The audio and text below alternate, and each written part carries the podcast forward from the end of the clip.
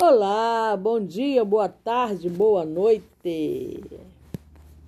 Estamos aí com mais uma leitura do livro do André Luiz, Psicografia de Chico Xavier. Entre a Terra e o Céu, livro 7 da, da série A Vida no Mundo Espiritual. Muito bem, então vamos fazer a leitura, né? Nós estamos aí no capítulo 6 né? Nós estamos aí seguindo a saga de uma família cujo a adolescente da família chamada Evelina fez uma, uma oração, vou explicar de novo. Ela fez uma prece que eles chamaram de prece refratária, né? Dentro da física, o que refrata é o que bate e, se, e toma uma outra direção. Você é, direciona a luz para um ponto, aí ele bate nesse ponto e é redirecionado, né? Refrata. Muito bem.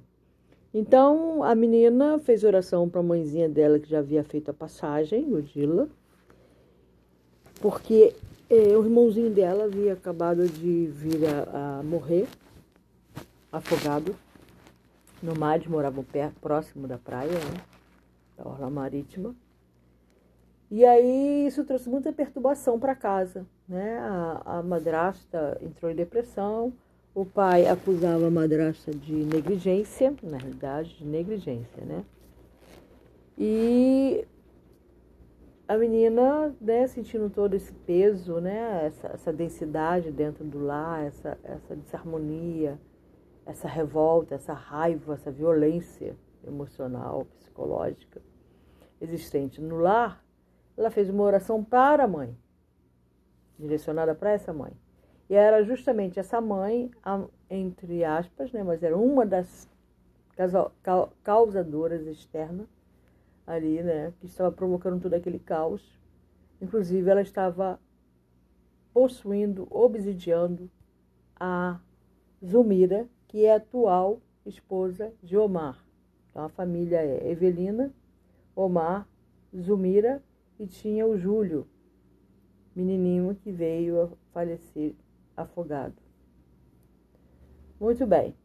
Aí ela fez essa oração. Só que a Evelina veio é, para a Terra de nosso lar. Então ela tem uma mentora que tem contato, né?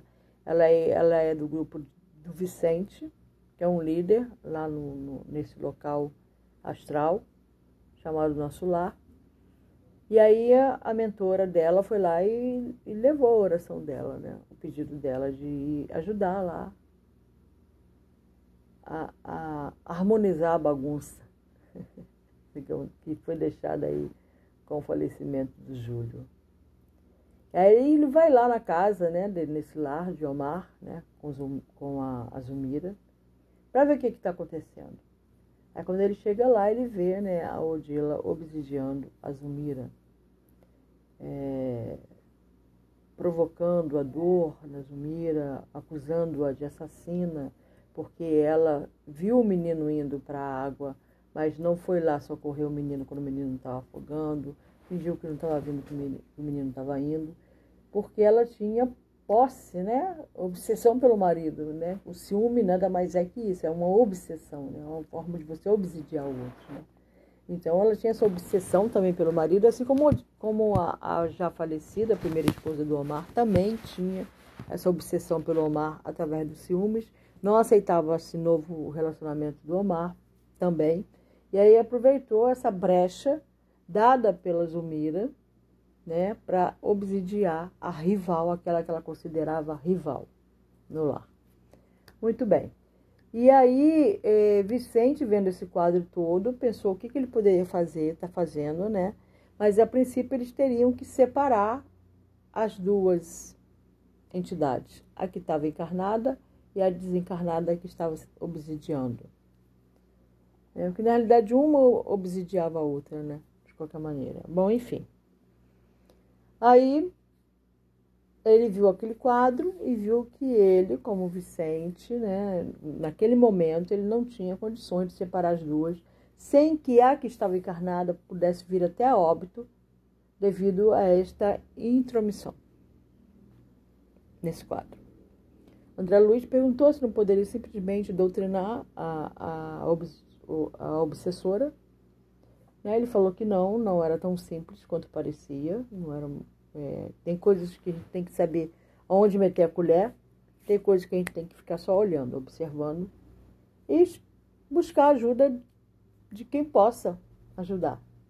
Então ele lembrou da irmã Clara, que é uma pessoa que desenvolveu já um grau de amor fraternal e incondicional, de maneira tal que ela, através do poder da palavra, que ela, ela transmitiria esse amor, né? ela tem esse poder da palavra, de transmitir esse amor, de falar com esse amor, e aí sim ela poder, digamos que convencer a Odila a se separar, a deixar a Zumira em paz, digamos assim, tá? Então aí nós estamos nesse pé, né? Ele na, na última hora, no último na última na última leitura, né, nós vimos aí os, o ponto de força do mar, né? Ele falando sobre quanto é, ir ao, na praia à noite é, é, um, é um modo de você refazer as suas forças e que tem muitos seres, né, muitos irmãos é, mentores, né, ou guias, como se queira chamar, que desdobra seus, seus tutelados e os leva para a praia para refazer a harmonia, a força. Né? E você pode ir também nas suas próprias pernas. Também. Ah, vou para a orla marítima refazer a força né? do desgaste do dia, por exemplo. Então, é, a floresta, montanha, cachoeira, praia, né, locais afastados desse centro né, de pedra né, que nós vivemos, essas casas, essas caixas que nos abrigam. Né? Então, é um, é, são locais, sim, muito importantes para a gente estar tá aí junto.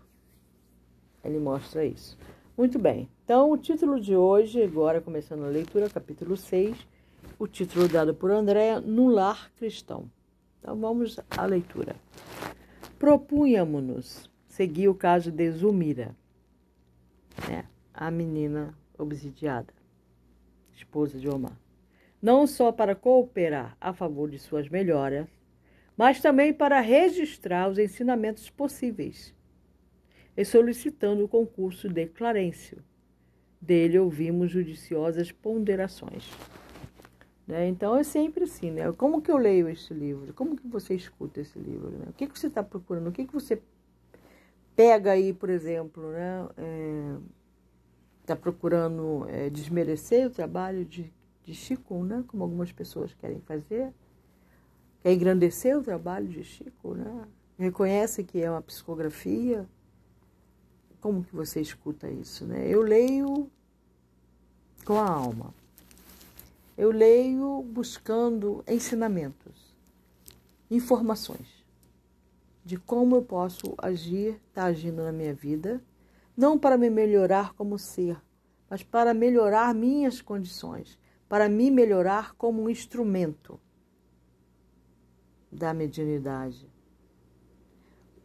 Melhorar-me como médium, não como ser humano. Como ser humano não tem como eu melhorar nada porque eu já sou perfeita da maneira que sou, porque quem me criou foi meu, o Criador de tudo que é. E ele não cria nada imperfeito. Então eu não sou imperfeita em nada. Mas eu preciso aprender a lidar com esta própria perfeição. Eu preciso lidar e entender as minhas vibrações. Eu preciso, é, por exemplo, é, aprender, é, aprender a lidar com a respiração para que melhore a oxigenação do meu corpo. O que mais que eu posso aprender? É, ah, sim, é a me concentrar melhor, né? Essas é, é que eu entendo como melhorias válidas, porque como ser humano, como ser como todo, eu já sou perfeito naquilo que sou, porque quem me criou é perfeito. Então o perfeito só cria perfeição. Não tem como ele criar a imperfeição. Então, tanto você quanto eu somos perfeitos da maneira que somos. Agora, podemos nos aprimorar como instrumento. podemos aprimorar nossa memória, podemos aprimorar nosso organismo físico, podemos preservar né, os nossos órgãos, tentar é, é, também é, aprimorar nossa conexão com a nossa própria natureza, com essa própria perfeição, com, essa, com esse princípio inteligente com, com, com o qual nós fomos criados. Né? Mas não ficar procurando ser igual a fulano, igual a ciclano, criticando fulano, criticando, procurando defeitos na obra de Deus. Muito bem, vamos lá. Então vamos ver o que, que Clarencio trouxe de ponderação aí. Sim, disse, para auxiliar em processos dessa natureza, é preciso marchar à frente, né? Para auxiliar Zumira, né, que está sendo obsidiada por Ogila, tá? Então esse é o processo dessa natureza. Mas para compreender o serviço que nos compete, e avançar com segurança, é necessário voltar à retaguarda, armando-nos de lições que nos esclareçam. Armando-nos. Então, quais são as armas que nós vamos usar quando nós estamos trabalhando como médium? Nós temos que ter armas, porque as pessoas que estão trabalhando no sentido contrário, da destruição, por algum motivo, seja ele qual for, elas também têm armas. Nós temos que ter as nossas armas, né? Então ele está falando aqui. Então nós temos que dar um passo à frente para auxiliar o processo, mas para compreender o serviço nós temos que obter esclarecimento, tá bom? Não sabíamos como interpretar-lhe a palavra. Entretanto, ele mesmo nos socorreu, explicando depois de ligeira pausa, para realizarmos um estudo geral da situação. Então, primeiro você tem que realizar um estudo geral da situação. Que situação é essa? Eu vou parar e observar. Você é uma testemunha. Vou me eu não vou me identificar com a situação, eu vou observar a situação. Convém o contato com outros personagens do drama que se desenrola. Então, ele falou: para realizarmos um estudo geral da situação, convém o contato com outros personagens desse drama né, que está se desenrolando aí na casa de Omar e Zumira. Ser-nos-á interessante para isso. Então, o que, que ele vai fazer? Quais são esses outros personagens desse drama? Nós vimos aí que tem a Evelina, tem o Omar e tem a Zumira, que são os seres encarnados. E tem Odila, que é o ser desencarnado, e tem o Júlio, que acabou de desencarnar. Que até ontem, digamos assim, ele estava encarnado aí nessa família. Então ele falou, é, ser nos interessante para isso, uma visita ao pequeno Júlio, né, no domicílio espiritual em que estagia.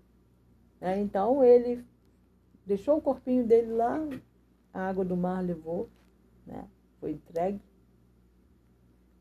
E o corpo astral dele foi para um domicílio, um lar, um local espiritual. Então ele é o personagem principal desse drama, na realidade. É porque esse, essa passagem dele, essa morte trágica dele, é que desencadeou todo esse processo tá bom? Aí André falou: opa, será um prazer. Poderíamos seguir agora? Perguntou Hilário encantado. Vamos? O ministro refletiu por segundos e observou. Nas responsabilidades que exposamos, não é aconselhável indagar por indagar. Então, é, as indagações as perguntas têm que ter um objetivo, né? Elas têm que ter uma responsabilidade sobre o que você quer saber.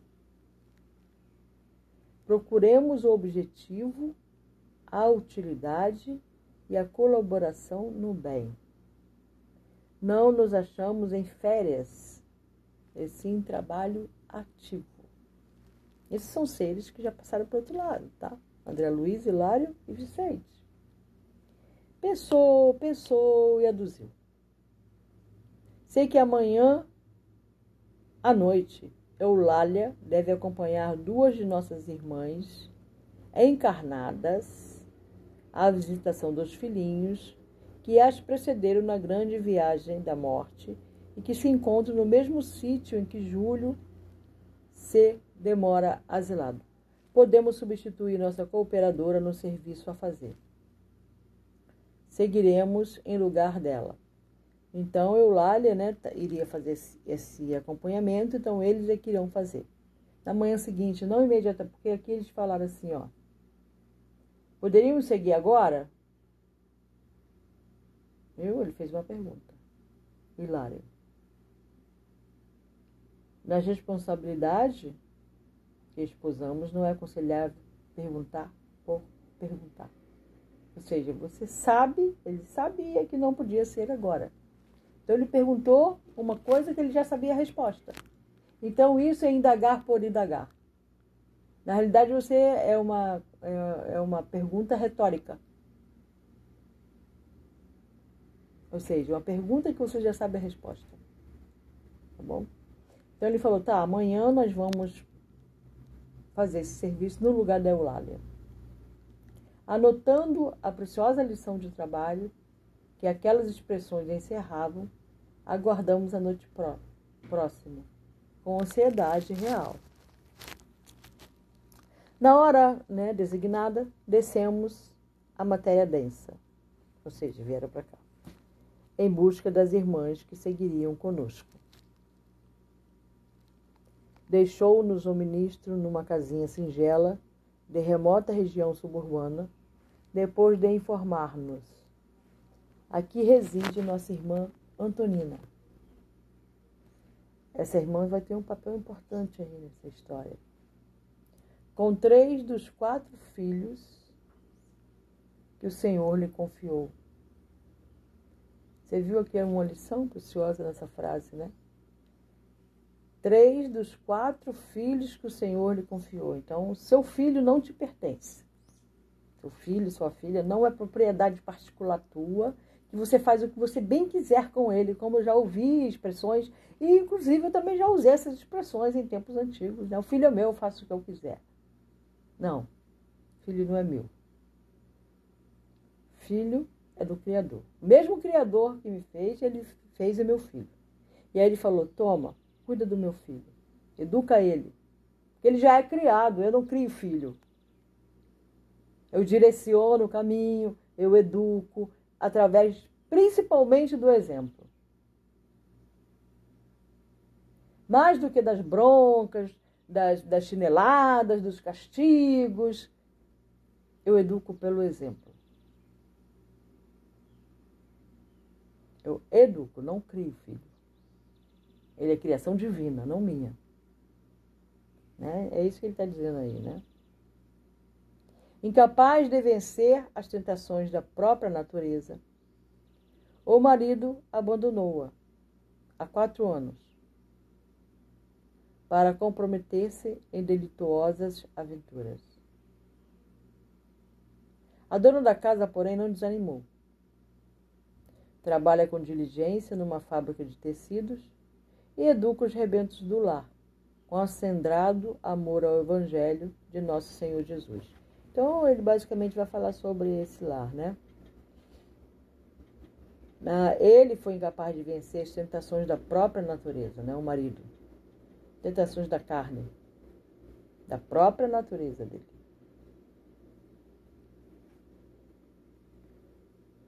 Então ele abandonou o lar. E a Antonina não se deu, né? Sustenta aí a casa, os filhos. Tem sabido resgatar com valor as dívidas que trouxe do pretérito próximo. Resgatar com valor as dívidas do pretérito que ele está falando é de encarnação anterior. Tá bom? Recente até. Perdeu há meses o pequeno Marcos, de oito anos atacado de fulminante pneumonia, com quem se encontrará depois da prece que proferirá com os pequeninos.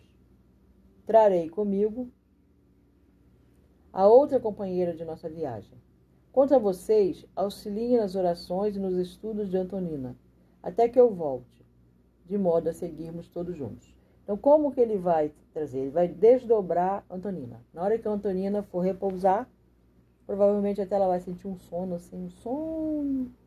Abriu a boca, uma abrição de boca, um sono, porque ela vai, o corpo dela vai estar repousando e eles vão desdobrar parcialmente o, o espírito dela, como você queira chamar.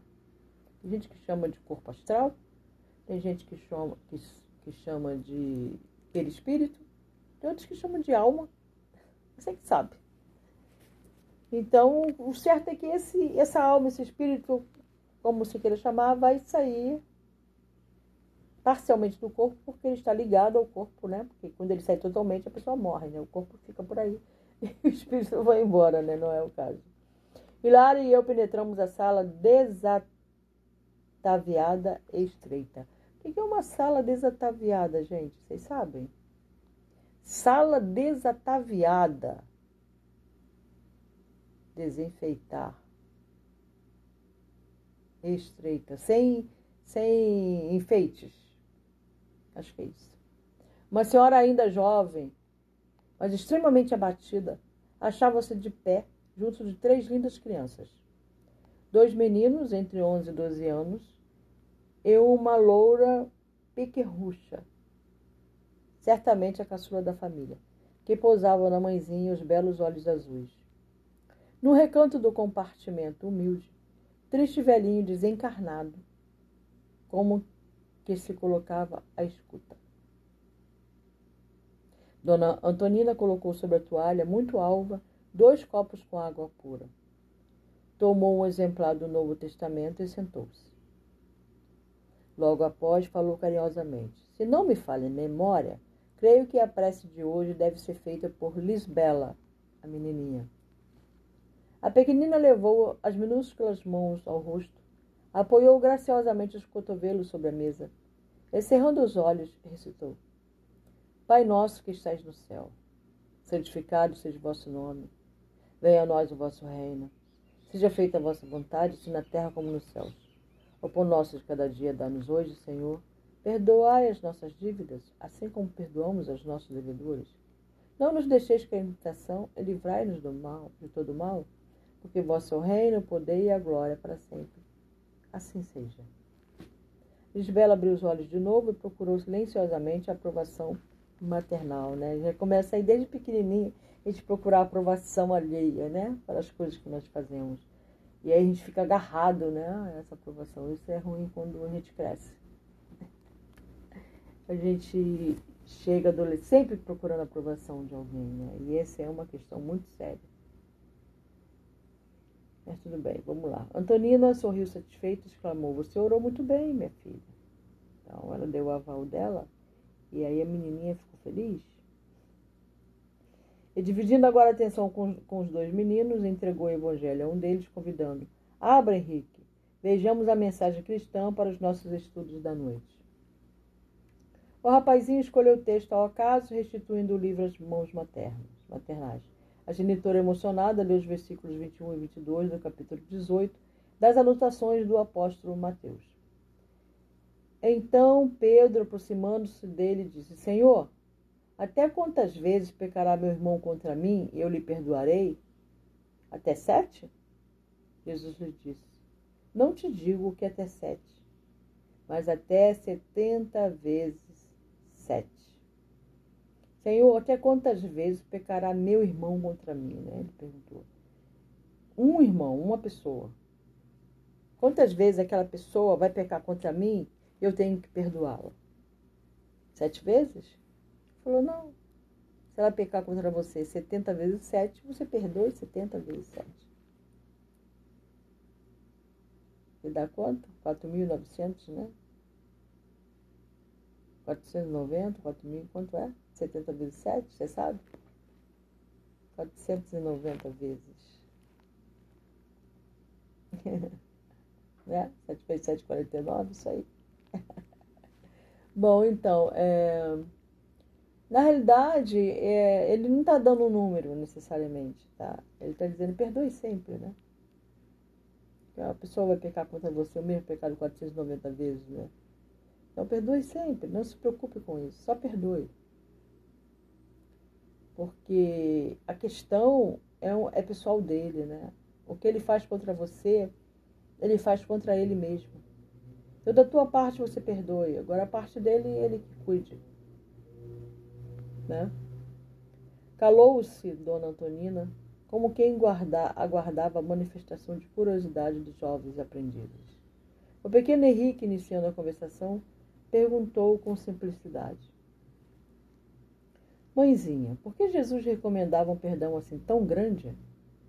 Demonstrando vasto treinamento evangélico, a senhora replicou: Somos levados a crer, meus filhos, que o Divino Mestre, ensinando-nos a desculpar todas as faltas do próximo, inclinava-nos ao melhor processo de viver em paz.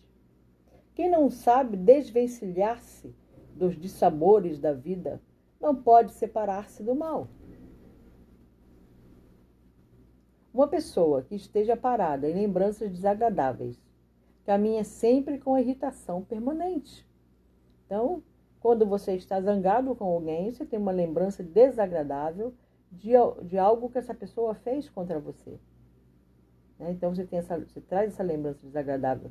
É, é aquela história assim, quando uma pessoa faz uma coisa contra você, às vezes você discutiu com aquela pessoa, e depois você vai para casa, vai para outros lugares, e você vai levando aquela discussão com você, você vai levando a pessoa com você, que tu fala, caraca, poderia ter falado aquilo, não, poderia ter falado aquilo. Pô, por que, que ele falou isso? E aí tu fica alimentando, né, aquela lembrança, aquelas ideias, que vai te irritando, te irritando, te irritando, baixando sua frequência, né?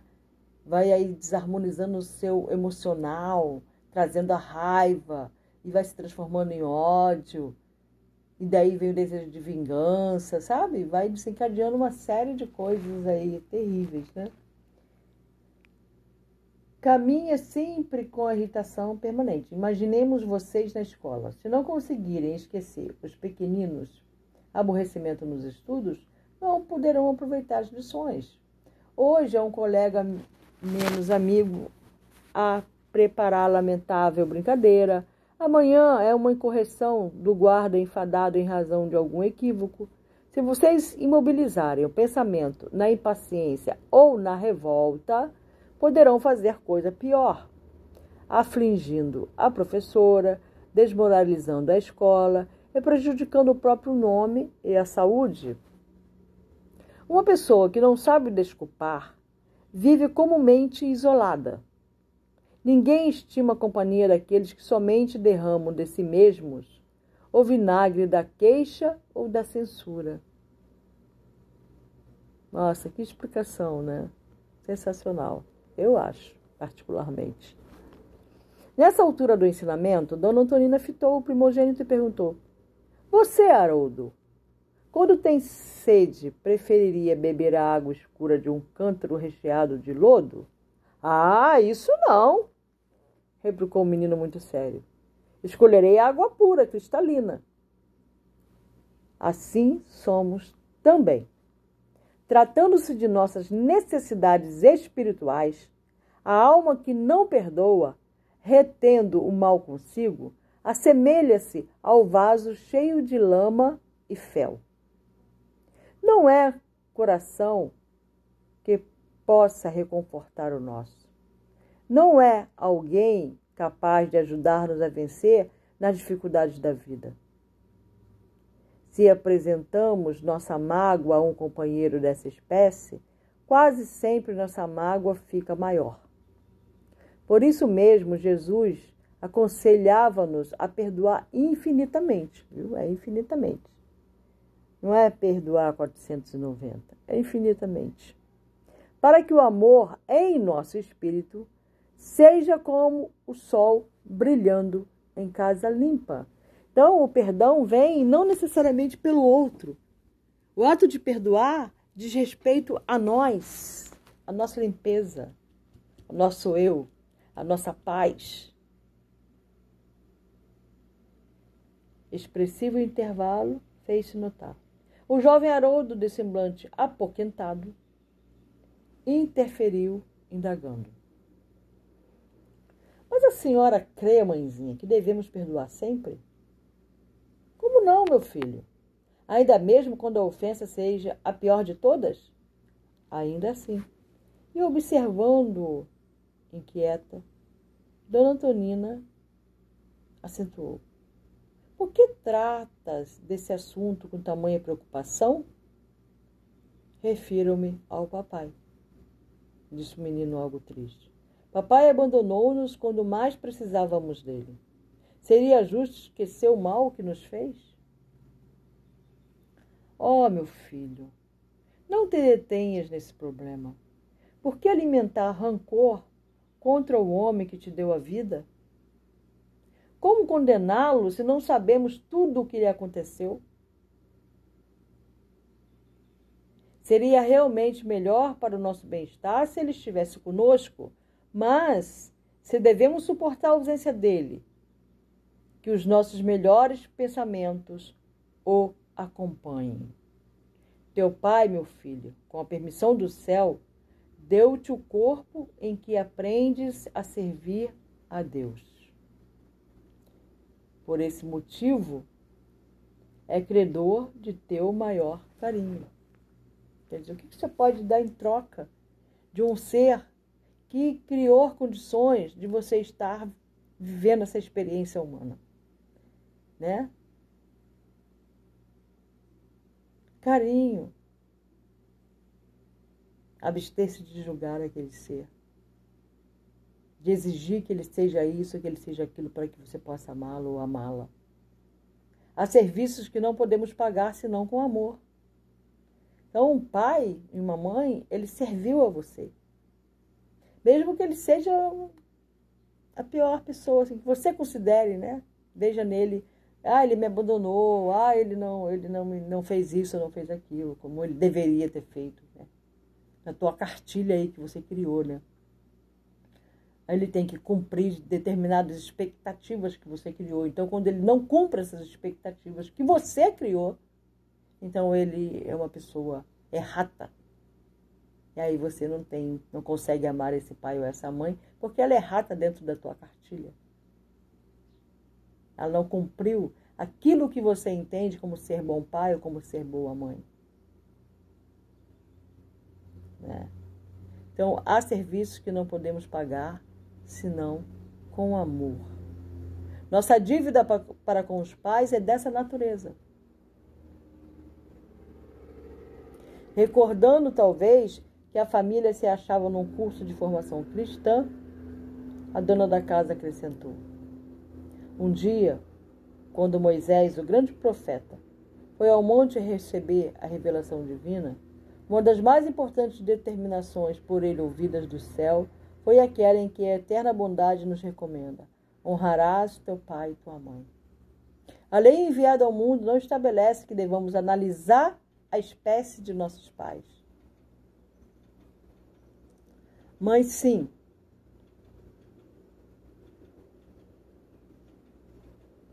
que nos cabe a obrigação de honrá-los com nosso amoroso respeito. Sejam eles quais forem, né? Nós, filhos, nos colocamos como juízes de nossos pais. Com que direito? Quem foi que nos deu esse direito? Da onde que tirou essa ideia de que nós somos juízes de nossos pais? Julgadores? Que nossos pais existem para suprir as nossas necessidades. Assim como nós não existimos para suprir a necessidade de nossos pais, eles também não existem para suprir nossas necessidades. Eles são tutores. São nossos tutores. A reduzida assembleia recolhia as explicações de olhos felizes e iluminados. Haroldo mostrou-se conformado, todavia ainda ponderou. Boa, Haroldo. Esse é dos meus. Compreendo, mãezinha, o que a senhora quer dizer. Entretanto, se papai estivesse junto de nós, talvez Marcos não tivesse morrido. Teríamos o dinheiro suficiente para tratá-lo. Você vê quanta dor, quanta mágoa, né? Esse filho já trazia. Ele tinha 12 anos, né? Pelo que ela falou aí, né? Um tinha 11, outro tinha 12. Então ele já trazia essa mágoa, né? Tipo, ele culpava o pai pela morte, a ausência do pai, né? Porque ele teria como contribuir financeiramente. E aí eles teriam dinheiro suficiente para cuidar do irmão Marcos, de 8 anos. Então ele já amputava, ele, ele, ele colocava nas costas do pai dele, né? Que desencadeou o processo do pai ter abandonado a família. Desencadeou aí a morte do irmão. Né? Então você vê quanta mágoa ele trazia desse pai, né? Já. Dona Tonina enxugou apressadas lágrimas que lhe caíram espontâneas. Ante a invocação do filhinho, continuou. Seria um erro permitir a queda de nossa confiança no Pai Celestial. Marcos partiu ao encontro de Jesus porque Jesus o chamava. Nada lhe faltou. Roga a vocês não darmos curso a qualquer ideia triste a respeito da memória do anjo que nos precedeu. Nossos pensamentos acompanham no além aqueles que amamos. Olha, olha essa frase, né? Nossos pensamentos acompanham no além aqueles que amamos. Nesse ponto da conversação, Lisbela inquiriu graciosa: Mãezinha, Marcos nos vê? Sim, minha filha, escreveu dona, esclareceu Dona Antonina emocionada. Ele nos ajuda em espírito, pedindo a Jesus forças e bênçãos para nós. Por nossa vez, devemos auxiliá-lo com as nossas preces e com nossas melhores recordações. Dona Antonina, porém, pareceu asfixiada por enormes saudades. Enquanto os meninos comentavam com interesse os esclarecimentos da noite, demorava-se absorta, mentalizando a imagem do pequenino. Quando o relógio assinalou o fim do culto, solicitou a Henrique que fizesse a oração de encerramento. O Petis repetiu a prece dominical, rogando ao Senhor abençoasse a mãezinha e o trabalho terminou. A dona da casa repartiu com os pequenos alguns cálices d'água cristalina que Hilário e eu magnetizáramos isso aqui, né? Olha, a dona da casa repartiu com os pequenos alguns cálices da água cristalina. Então, sempre quando eu vou fazer minhas orações, né?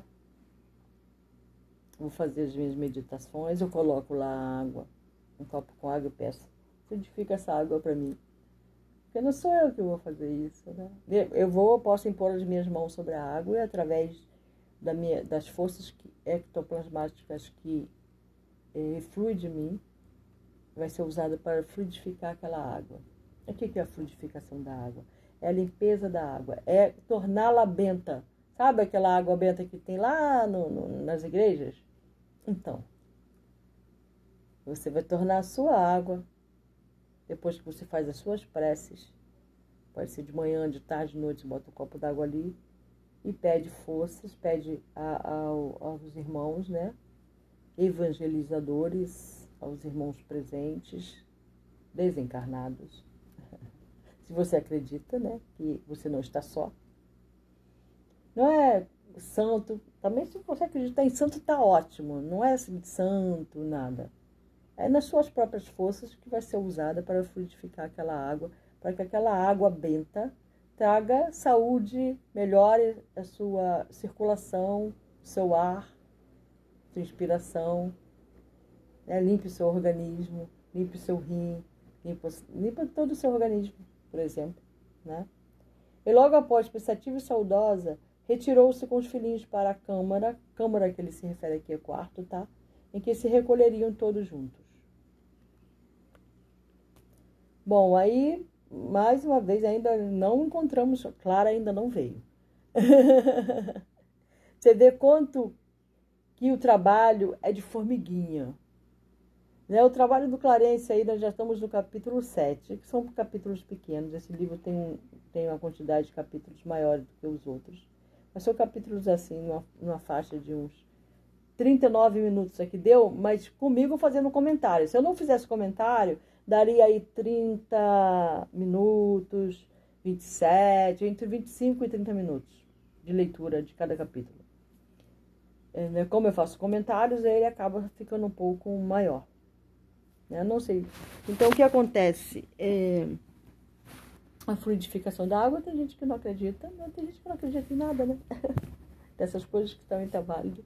O fato de você acreditar ou não acreditar não vai fazer a menor diferença para o universo, não vai fazer a menor diferença para ninguém. Só para você.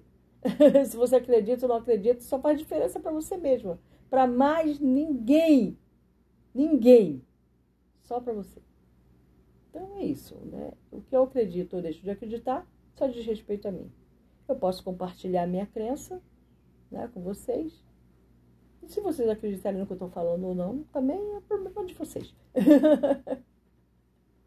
Como eu disse, eu faço essa leitura porque isso faz com que eu leia.